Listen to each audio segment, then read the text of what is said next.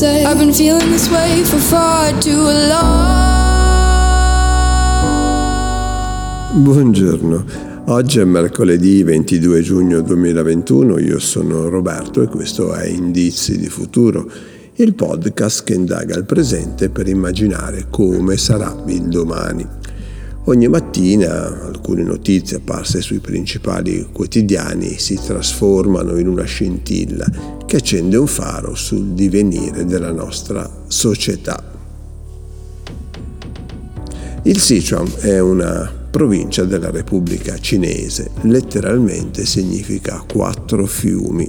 Vi abitano circa 90 milioni di persone appartenenti a 53 diverse etnie, un vero crogiolo di culture.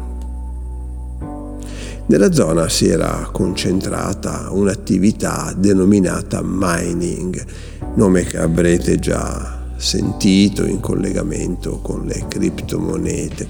Deriva da to mine, estrarre in inglese e si tratta, per farla breve, di fornire un servizio, ovvero svolgere l'enorme numero di calcoli necessario ad amministrare l'attività dei bitcoin. Quindi registrare le miriade di transizioni su miriade di macchine. Tale potenza di calcolo ha naturalmente un costo e tale costo viene compensato dal ricevere bitcoin.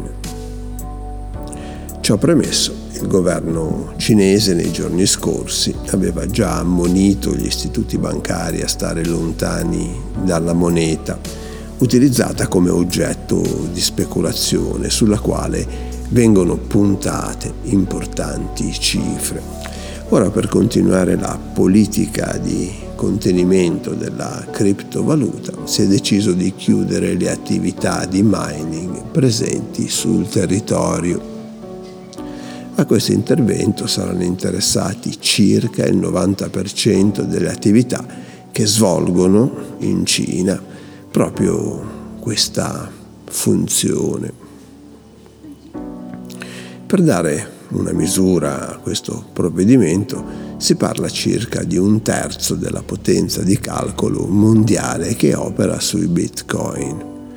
Ora, la lotta degli esperti si fa ancora più accanita tra quelli che dicono che entro un paio d'anni arriverà a 200 mila dollari, ora ne vale circa 30.000 quelli che dicono che il vero valore è ben distante ed è zero.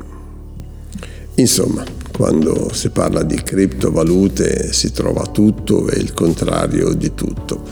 Certo è che la Cina si è mossa e normalmente non sono tipi da mezze misure, quindi su quel territorio il Bitcoin avrà vita difficile, mentre è molto probabile che i minatori chiamiamoli così, ovvero coloro che avevano attivato centri di calcolo al servizio della criptovaluta, probabilmente si sposteranno su altri territori, ovvero in paesi dove tale attività non è ostacolata, almeno in questo momento.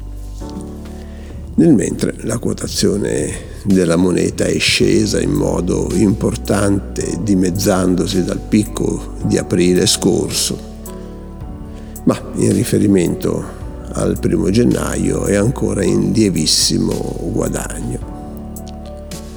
Cosa mai potrà far decollare definitivamente il bitcoin, ma in generale le criptomonete?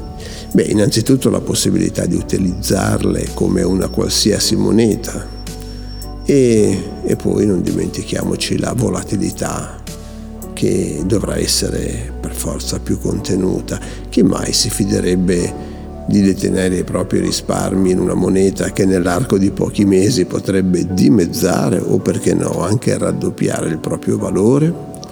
Pensate all'acquisto di un immobile o di un'autovettura, ad esempio. Uno prende appuntamento con il notaio per il passaggio di proprietà a un mese di distanza e non sarà neppure certo se a quella data possederà la cifra pattuita oppure magari potrebbe addirittura acquistare non soltanto l'immobile ma acquistare l'immobile e avere in conto la stessa cifra che vi aveva depositato. Beh, direi che il Bitcoin deve fare ancora tanta strada. A domani.